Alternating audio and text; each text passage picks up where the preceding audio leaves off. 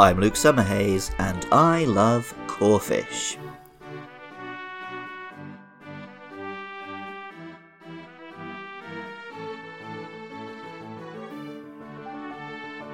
Unlike almost any other animal, human beings have spread all over every corner of the earth.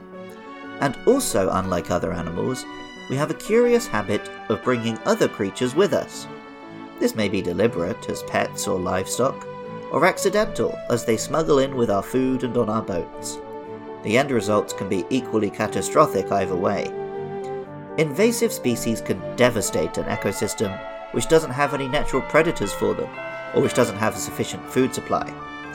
An example of a particularly far reaching invasive animal is the crawfish. Originally caught in Louisiana, it became first a delicacy and then a plague in Asia.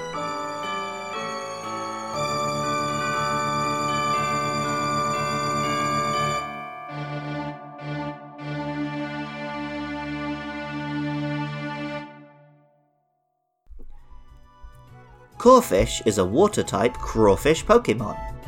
It resembles a slightly surprised lobster, with big claws, a chubby fish like body, short legs, and spikes atop its head like a crown. Crawfish, also known as crayfish and many other names, are only different from lobsters in that they are generally found in fresh water rather than salt water. They are also usually a fair bit smaller than lobsters, though that obviously doesn't apply to crawfish, which is about the size of a dog. Personally, I find it best not to think too much about the enormous size of bugs and crabs and stuff in the Pokemon world. The name Corphish combines crawfish with corps, as in, you know, an army corps.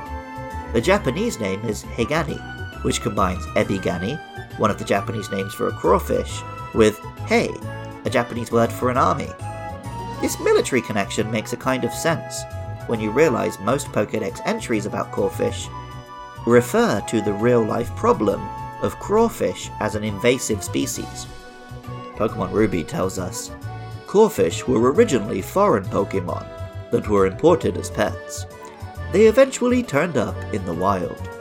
This Pokemon is very hardy and has greatly increased its population. And Pokemon Ultra Sun told us Individuals that have been set free by trainers who could no longer raise them have become common, and they can now be found in Alola. Elsewhere, this has given a slightly more positive spin in the Pokedex entries, which talk about the Pokemon's hardiness. Pokemon Emerald told us Once it grips prey with its large pincers, it will never let go, no matter what. It is a hardy Pokemon that can thrive in any environment. And Black 2 and White 2 told us no matter how dirty the water in the river, it will adapt and thrive. It has a strong will to survive. This toughness shone through in the anime, in which Ash caught a battle hardened Corphish. Its first appearance was as a formidable foe who earned Ash's respect, and, once caught, was a valuable member of the team. Its boisterous attitude led to some comedic clashes with other Pokemon, but Corphish put in some good performances in gym battles and other important fights. Ash could have gone on to the next level if he'd done the unthinkable and actually, you know, evolved some of his Pokemon.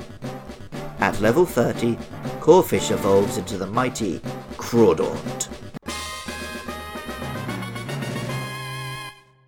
Crawdaunt is a bigger, badder crawfish, with even bigger claws, it has old, tired eyes and stars and stripes on its head, like an American general. This additional militarism may be a continuation of the invasive species metaphor, though it is curious how very American it seems, particularly if you take into account that Hoenn is the Pokemon region closest to the real life islands of Okinawa, the Japanese islands with a huge concentration of military bases, rife with controversy.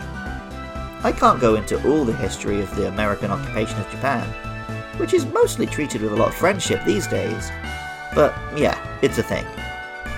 Whatever political message Crawdaunt's field promotion is supposed to imply, it is accompanied by an additional dark typing and a big boost in attack power. Pokemon Ruby tells us Crawdaunt has an extremely violent nature that compels it to challenge other living things to battle. Other life forms refuse to live in ponds inhabited by this Pokemon. making them desolate places. And Pokemon Emerald tells us a brutish Pokemon that loves to battle.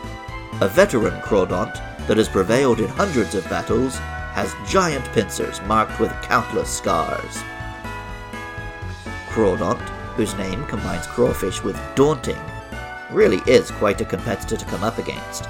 It has enormous damage output, though it isn't very fast, later generations counteracted this with some priority moves and useful abilities that meant, in the right team, with some clever switching moves, Crawdaunt could be genuinely competitive.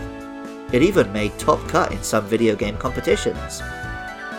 Elsewhere, Pokedex entries throw in random crustacean facts, they talk about the gross subject of eating Pokemon, or they confirm that, like all bullies, deep down Crawdaunt is a coward. Pokemon Sapphire tells us Crawdaunt molts its shell regularly. Immediately after molting, its shell is soft and tender. Until the shell hardens, this Pokemon hides in its steambed burrow to avoid attack from its foes. Ultra Moon told us its pincers often fall off. Unlike with Crabrawler or Clauncher, the meat in its claws is utterly nasty and stinking. And Ultra Sun told us its temperament is rough and it loves to fight, but as soon as its pincers break off, it turns cowardly. It stays timid until they grow back. Combining an environmental message, a little geopolitical history lesson, and some biological science, with some big scary lobstrosities, Corphish and Crawdaunt are some incredibly weird Pokemon. I love them. Music for Luke Loves Pokemon is composed by Jonathan Cromie. Artwork for the show is by Katie Groves. Research, writing, producing, and editing is all by me, Luke Summerhays. Funding is provided by listeners on Patreon at patreon.com slash podcastiopodcastius. If you want to talk about upcoming monsters like Baltoy and Lileep, or any other monster, get in touch on Twitter or Facebook at Luke Loves PKMN, or find the show on Apple Podcasts, Spotify, YouTube, or wherever pods are found. I love hearing from you. And if you want to hear more from me, check out my Pokemon Twitch streams at twitch.tv slash lukelovespkmn. I've been enjoying playing Shining Pearl at 8pm GMT, Fridays and Saturdays, and people have been tuning in, either live or through the video on demand. So I'm thinking I'll keep it up, and actually invest in a decent capture card. Um, I'm currently still messing around with my shoddy USB dongle, but by the time you hear this, I might be using a nice Elgato or something. And even if you don't feel like doing any of that, thank you so much just for listening. I love Corphish, and remember, I love you too.